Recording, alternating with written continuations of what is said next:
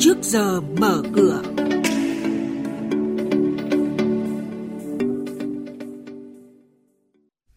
Thưa quý vị và các bạn, những thông tin chính sẽ có trong trước giờ mở cửa hôm nay.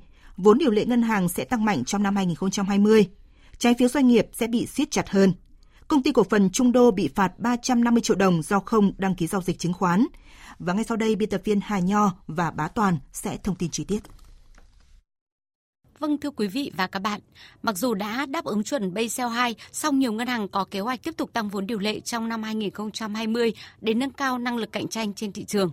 Theo tiêu chuẩn Basel 2, tỷ lệ an toàn vốn của ngân hàng đạt mức tối thiểu 8%, giảm 1% về mặt số học so với của Basel 1.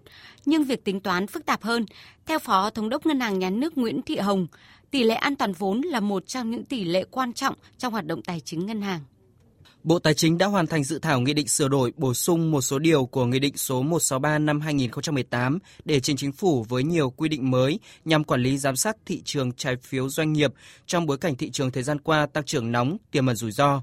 Trong số các doanh nghiệp phát hành trái phiếu với khối lượng lớn, một số doanh nghiệp không làm rõ mục đích sử dụng vốn và phương án bố trí nguồn thanh toán gốc và có nhiều doanh nghiệp trong lĩnh vực bất động sản phát hành. Điều này có thể tác động đến mặt bằng lãi suất trên thị trường ngân hàng, ảnh hưởng đến mục tiêu điều tiết lãi suất ổn định vĩ mô của ngân hàng nhà nước.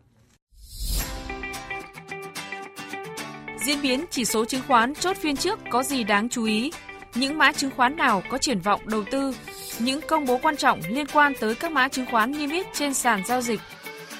Chuyên mục Trước giờ mở cửa phát sóng lúc 8 giờ 10 phút trong thời sự đồng hành sáng từ thứ hai đến thứ sáu hàng tuần trên kênh thời sự VOV1 sẽ cập nhật những thông tin này. Trước giờ mở cửa trên kênh thời sự VOV1, thông tin thị trường tài chính, chứng khoán tin cậy, kịp thời, hữu ích.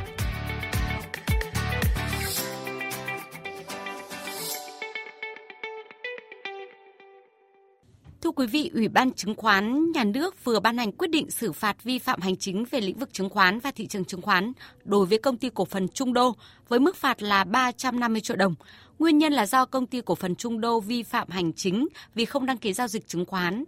Công ty cổ phần Trung Đô là đơn vị thuộc Tổng công ty xây dựng Hà Nội. Tiền thân là công ty Kiến trúc Vinh, công ty cổ phần Trung Đô có trụ sở tại thành phố Vinh, tỉnh Nghệ An, hiện có vốn điều lệ là 150 tỷ đồng.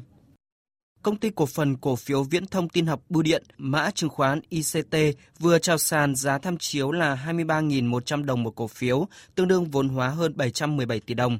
Ông Nguyễn Trí Dũng, Chủ tịch Hội đồng Quản trị, Công ty cổ phần cổ phiếu viễn thông tin học Bưu điện cho biết năm 2020, công ty đặt kế hoạch doanh thu hợp nhất là 4.000 tỷ đồng, lợi nhuận trước thuế là 200 tỷ đồng và sau thuế là 160 tỷ đồng.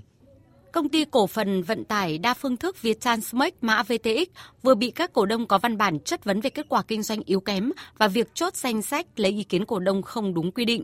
Cụ thể, trong công bố mới đây, công ty không nêu việc xin ý kiến thông qua việc nhận chuyển nhượng phần vốn góp trong công ty trách nhiệm hữu hạn một thành viên Sochans Hà Tĩnh, nhưng đến ngày giao dịch không hưởng quyền, công ty công bố thêm nội dung này.